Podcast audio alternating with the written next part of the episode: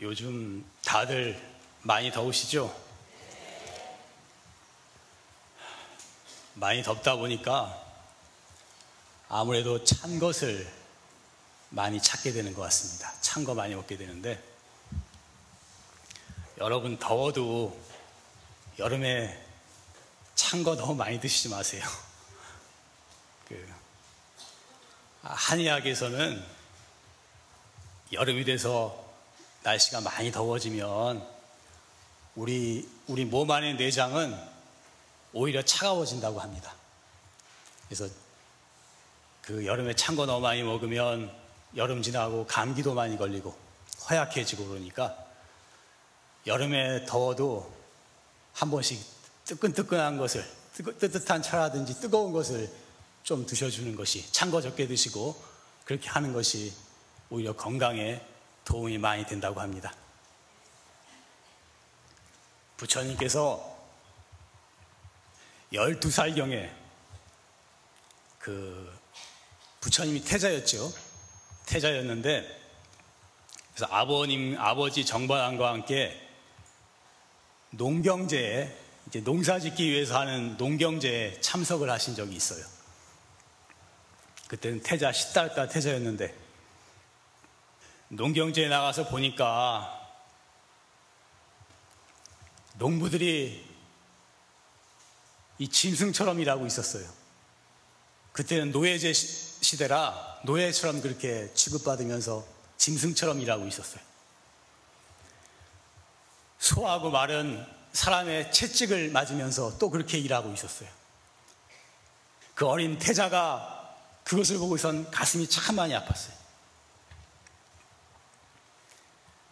또 보니까 이 쟁기로 밭을 가는데 이제 벌레가 지렁이 같은 벌레가 허리가 뚝 끊겨서 나와가지고 이렇게 꿈틀거리고 있었어요. 그러니까 새 한 마리가 날아들더니 그 동강난 벌레를 탁 쪼아 물고는 하늘로 날아 올라가는 거예요. 이것을 보고 또 충격을 받았어요. 그래서 어린 태자는 나무 밑에 가서 명상을 합니다. 왜 살아있는 생명은 다른 생명을 때리고 죽이고 해치고 살아야만 하는가? 이것이 어린, 어린 십달달 태자, 그 어린 부처님의 그 고민이고 괴로움이었던 것입니다. 그래서 부처님께서 나중에 성도하신 다음에 부처님이 되신 다음에 계율을 정하실 때 제1계를 뭐라고 정하셨죠? 불교의 제1계는 불살생인 것입니다. 죽이지 말라. 살아있는 생명을 죽이지 말라 하신 것을 제1의 계율로 삼으셨던 것입니다. 이것은 다른 종교와는 완전히 구분되는 것입니다.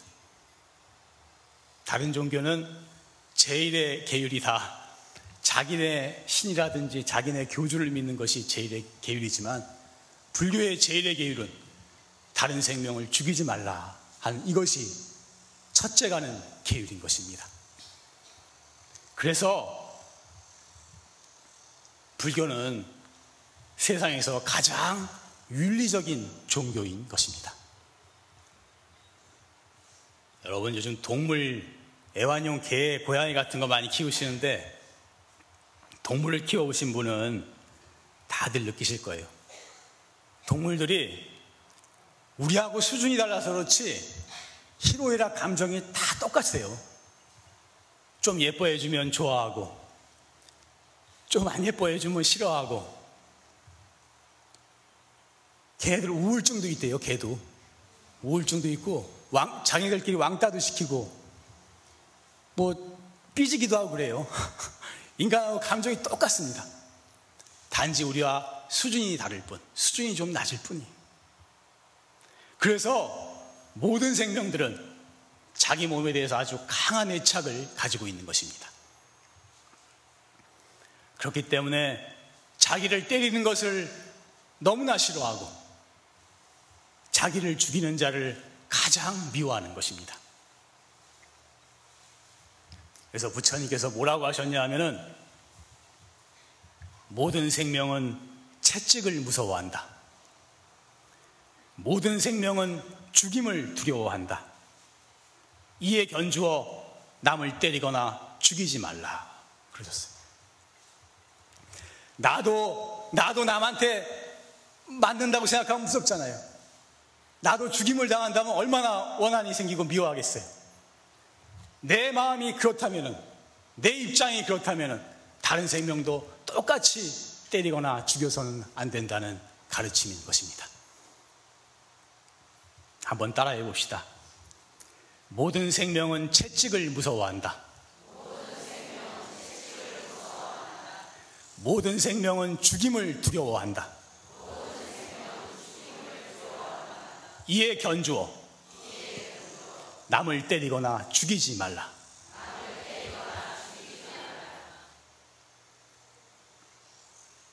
경전에는 살생의 과보를 살생을 많이 하게 되면 단명하게 되고 병고에 시달리게 된다. 병약한 몸을 받게 된다. 그러셨어요. 다른 생명의 몸을 망가뜨리고 다른 생명의 몸을 죽였기 때문에 내 몸이 망가지고 내가 일찍 죽게 되는 과보가 생기게 되는 것입니다. 세상에서 일어나는 비극적인 사건들, 비극적인 사고들, 사고들, 뭐 죽이고, 자살하고, 투신해가지고 뭐 불구자가 되고, 아주 심한 장애가 생기고, 원인 모르는 아주 심한 정신병에 걸리고, 하여튼 우리가 이, 이 세상에서 일어나는 비극적인 사건들, 사고들 있는데, 보통 사람들은 이 겉으로 드러난 원인을 따집니다. 세상 사람들은. 아, 이 사람이 뭐, 이렇게 해서 열받아서 그랬겠구나. 뭐, 이렇게 해서 그랬구나. 그러는데, 실질은 그 이면으로 들어가면 그 근본 원인은 어디에 있느냐? 겉으로는 보이지 않지만 근본 원인은 다 살생에 있는 것입니다. 기억은 못하지만 과거 생에 살생을 했기 때문에 그런 엄청난 비극적인 사건이 생기게 된 것입니다. 그 인과로 생긴 거예요. 내 몸이 엄청난 장애가 생기고 이 그런 당하고 계신 분한테는 참 죄송하지만 그런 그런 하여튼 안 좋은 몸이 되고 그런 극도의 고통을 받게 되는 원인이 어디 있느냐? 남과 다른 원인이 어디 있느냐? 일반 사람들은 몰라요. 겉으로 난 모습만 판단하지. 그러나 저는 분명히 알고 있습니다. 그 원인은 바로 기억은 못하지만 살생에 있는 것입니다. 금생이든 전생이든 특히 전생에 살생한 과보가 금생으로 많이 넘어오게 되는 것입니다. 사실 오늘 무더운 여름날인데 시원한 얘기를 해드려야 되는데 주, 제가좀 무거워요. 그런데 제가 이 나름대로 불법에 입문을 해서 어려서부터 수행의 생활을 해오면서 전 나름대로 이런 경험을 많이 했어요. 근데 정말로 살생의 인과가 너무나 무섭고 이것이 우리의 수행을 하는데도 일상생활을 살아가는데도 엄청난 장애를 가져온다 하는 것을 절실히 느끼고 있었기 때문에 공부하는 여러분들에게 불자들에게 이러한 이야기를 꼭 해드리고 싶었던 것입니다. 일타 스님께서 1975년도에 태백산 도소람에서 공부를 하고 계셨는데 아랫마을에 어떤 사람이 아들을 낳았어요. 아들을 낳았는데 아주 심한 째보였대요, 째보. 나 째보가 뭔지 정확히 모르겠는데 양 볼이 다 찢어졌대요. 이렇게 찢어져 나가지고 울면은 막 양 볼이 팔딱팔딱 뛰었대요. 그리고 턱이 아주 뾰족하고 울음소리가 어떤 울음소리였냐면은 꼭 염소 울음소리 같았대요. 근데 애가 자라면서 자랄수록 아주 포악해지는 거예요. 집에 있는 걸 다 집어 던지고 살림살이 다 내팽개치고 하여튼 감당하지 못할 정도로 포악한 성질을 보이는 거예요. 그래서 이제 그 마을 그 집 사람들하고 식구들하고 얘기를 하게 됐는데 그 집 식구가 이상한 얘기를 하더래요. 스님 우리가 몇 년 전에 우리들이 다들 건강이 좀 안 좋은 것 같아가지고 누가 염소를 잡아먹으면 보양식으로 좋다 그러더래요. 그래서 염소를 한 마리 샀는데 또 염소를 그냥 잡아먹으면 노린내가 나서 또 못 먹는다고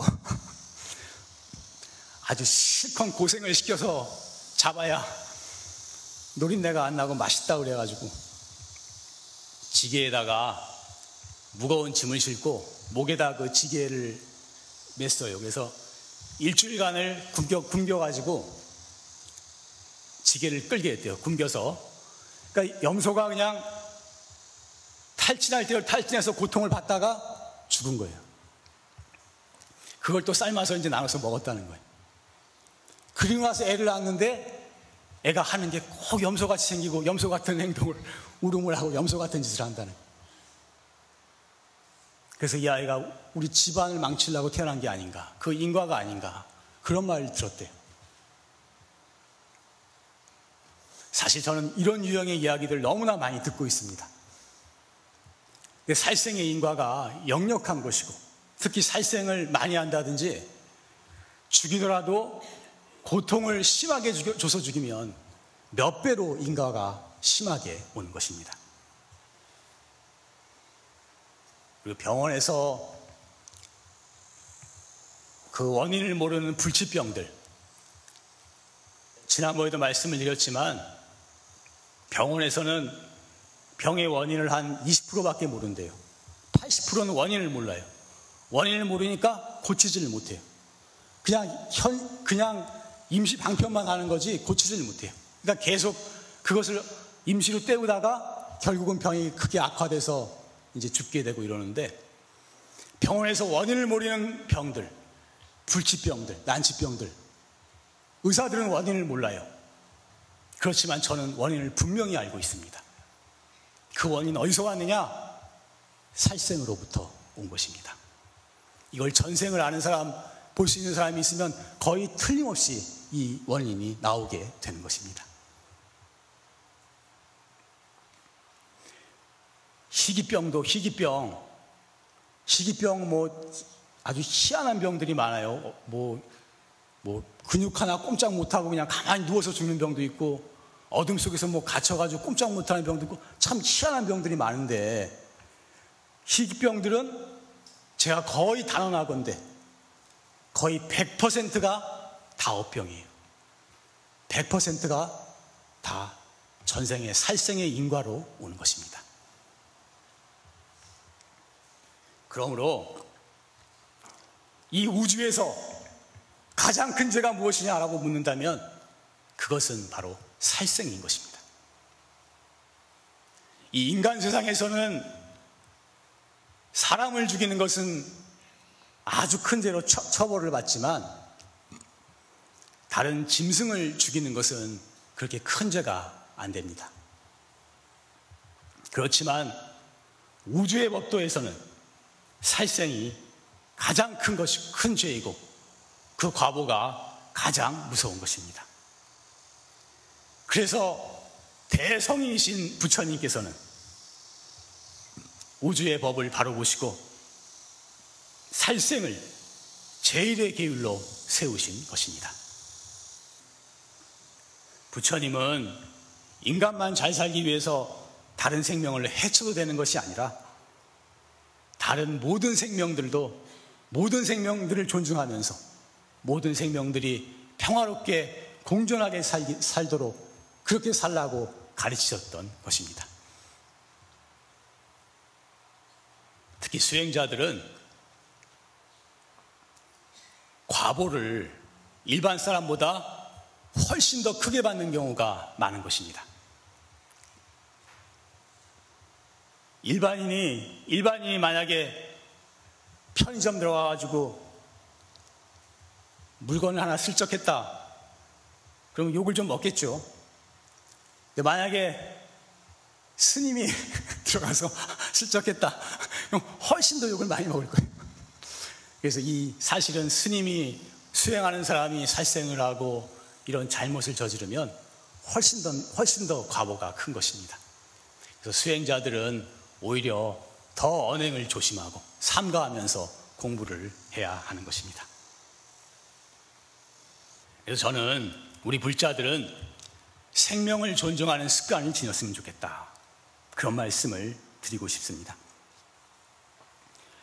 불가피한 경우가 아니면 불가피하게 살생을 할 때가 있어요.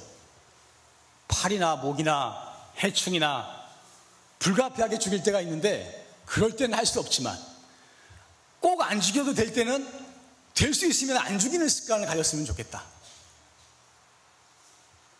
저는 뭐 팔이나 벌이나 이런 거 들어오면은 창문을 열고 쫓아냅니다. 처음엔 잘 안 나가요. 한참 걸려. 금방 안 나가고. 근데 자꾸 쫓아내다 보면 좀 지나면 결국 나가더라고요. 대부분.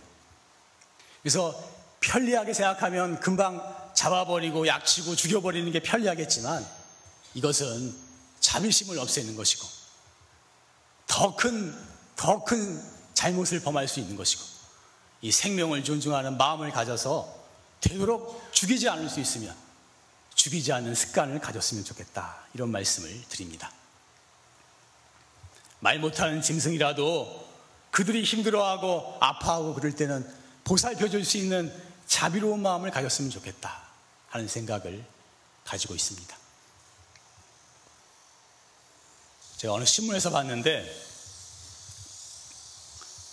그 어떤 사람이 과천 서울대공원 쪽으로 가고 있는데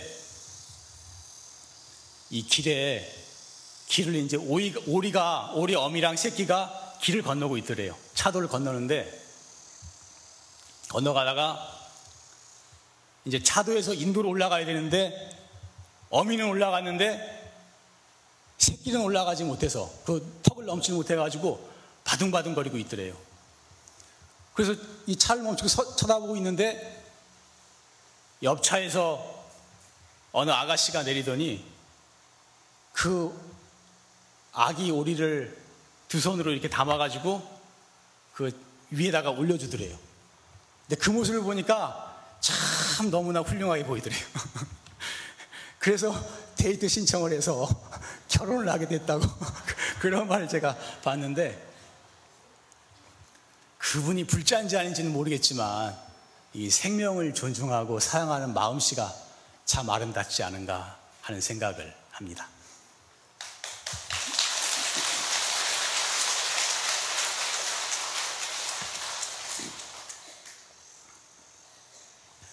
또 한 가지 말씀드릴 게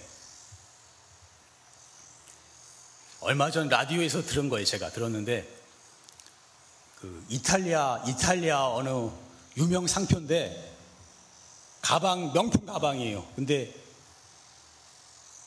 악어 가죽으로 만든 가방인데 그게 여자들한테 엄청 인기래요. 전 세계적으로 엄청 인기인데 없어서 못 판다는데 근데 이번에 밝혀진 게 그 가방을 하나 만드는데 악어를 세 마리를 죽여야 된대요. 세 마리를.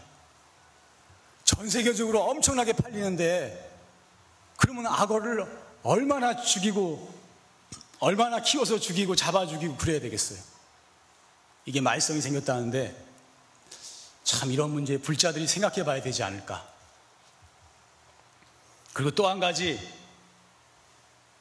여자들 자꾸 여자만 얘기해서 그런데 여자들 겨울에 모피 있죠 모피 근사한 모피를 입고 다니는 게 여자들의 로망이라 그러던데 그런가요? 뭐 그러더라고요. 근데 그 모피가 모피를 만들기 위해서 죽이는 동물의 가지수만 200가지래요. 200종의 동물이 죽어야 된대. 뭐 이래 적어왔는데 뭐다될 수도 없고 뭐 밍크, 너구리, 여우, 토끼, 염소, 쪽제비, 양, 고양이 뭐, 뭐 하여튼 엄청나게 많은 종류의 동물이 죽는데요. 그뿐 아니라 밍크꽃도 한 마리, 아니, 한 벌 만드는데 밍크가, 밍크가 동물이라 이름이라면서요. 밍크가 몇 마리 죽여야 되냐면은 50에서 200마리를 죽여서 죽여야 된대요. 토끼는 30마리. 여우는 45마리. 킨칠라, 킨칠라가 뭔지 모르겠는데 킨칠라는 100마리. 이렇게 죽여야 모피옷이 한 벌이 나온다는 거예요. 그래서 이 모피를 만들기 위해서 죽는 동물의 잡아 죽이는 동물의 수가 1년에 4천만 마리 돼요. 뭐 상상도 할 수 없는 숫자입니다. 그 옷을 위해서만. 좀 잔인한 소리지만 죽일 때도 완전히 죽이는 게 아니래요. 기절을 시켜가지고 산채로 껍질을 벗긴대요. 죽여서 죽이면은 경직이 돼서 잘 벗겨지지도 않고 산채로 벗겨야 털이 윤기가 나서 돈을 더 받는데요. 이런 말을 하면 참 불편한 소리입니다. 듣기 불편해요. 저도 말하기도 불편해요. 그렇지만 이것이 진실이에요. 불편한 진실인 것입니다. 그래서 우리나라가 모피 소비가 세계 1, 2위를 다툰다는데 정말 생명을 존중하라고 하시고 생명을 사랑하라 하신 부처님의 가르침을 따르는 불자라면 자기가 좀 폼나게 가방을 들고 폼나게 옷을 입기 위해서 이 많은 생명이 죽는다는 걸 생각한다면 이런 것은 그 사용하는데 자제해야 되지 않을까 하는 생각을 하는 것입니다.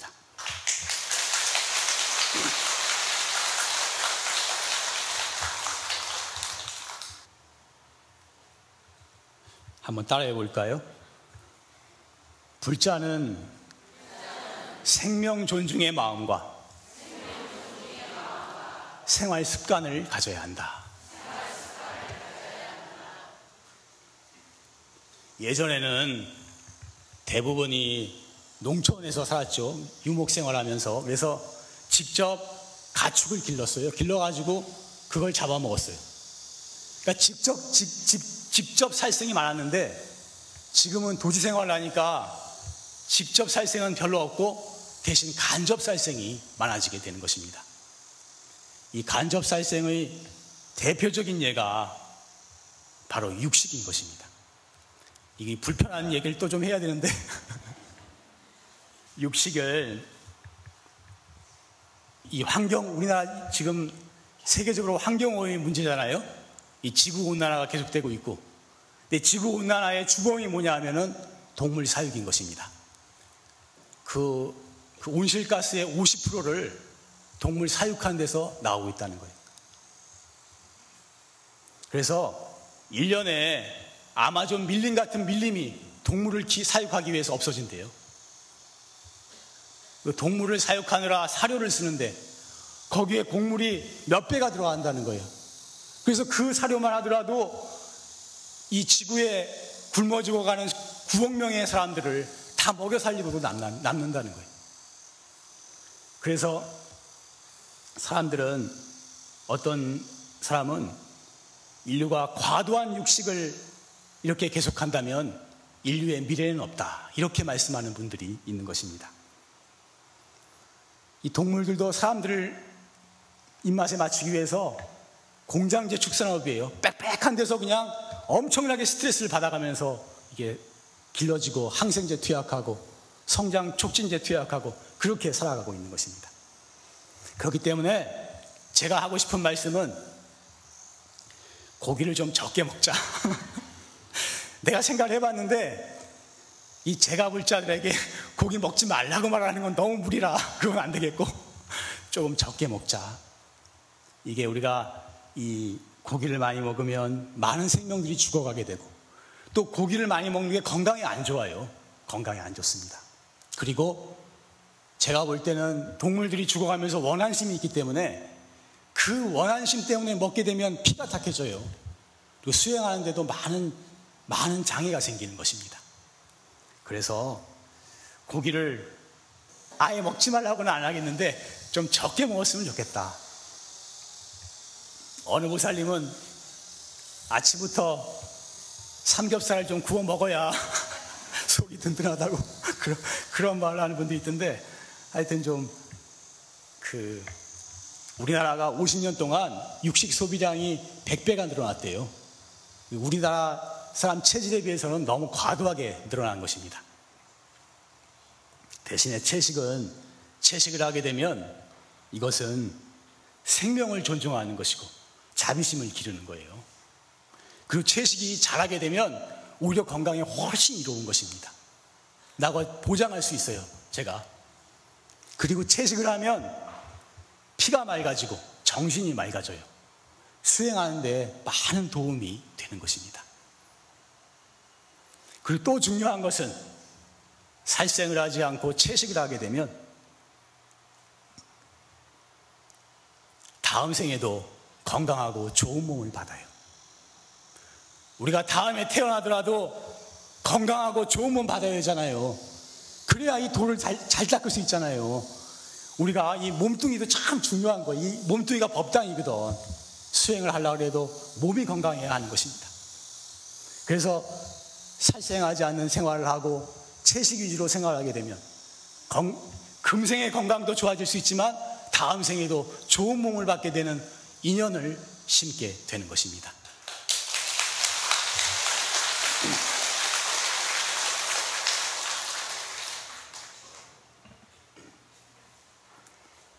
따라해 봅시다. 채식은 생명을 존중하고 자비심을 기르는 것이며 수행에 도움을 주는 수행식이고 건강하고 좋은 몸을 받게 되는 인연을 심는 것이다.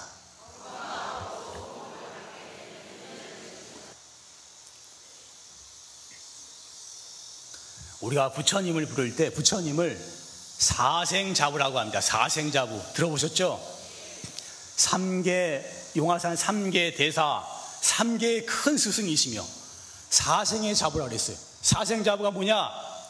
사생이라는 것은 네 가지 생명, 네 가지로 태어나는 것.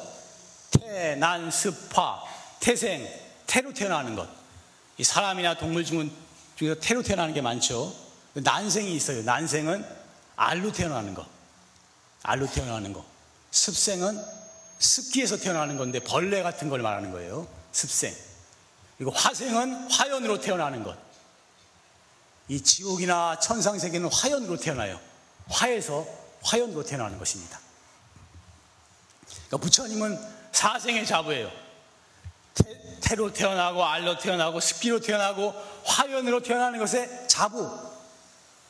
자비로운 부모란 말이에요. 어진 부모라는 것입니다. 우리가 참선하는 사람들은 부처님이 되는 공부를 하는 거예요. 이게 보통 공부가 아니에요, 정말.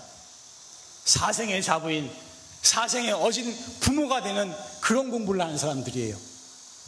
사생 자부가 되는 공부를 하는 사람들이 어떻게 다른 생명을 함부로 해치고 함부로 남을 해칠 수가 있겠습니까? 우리가 그래서 부처님의 가르침을 생각하면서 생명을 존중하는 마음을 가지고 이렇게 공부해 나갈 때 비로소 우리 공부에도 많은 도움이 되리라고 생각합니다. 마치겠습니다.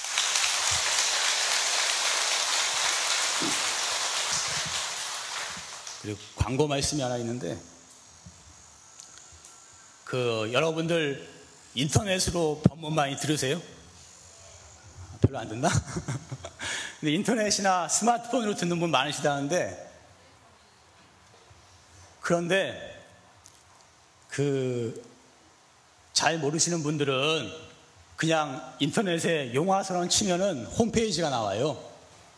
거기 보면은 오른쪽에 스마트폰과 PC로 법문 듣기가 있는데 거기로 들어가면은 그 법문 드는 방법도 자세히 나오고 모든 용화사 법문도 다 잘 들을 수 있으니까 본인도 많이 들으시고 다른 사람들한테도 권해서 좋은 법문 많이 듣고 발심해서 이 부처님 정법 다 잘 공부할 수 있도록 그렇게 했으면 좋겠습니다. 네.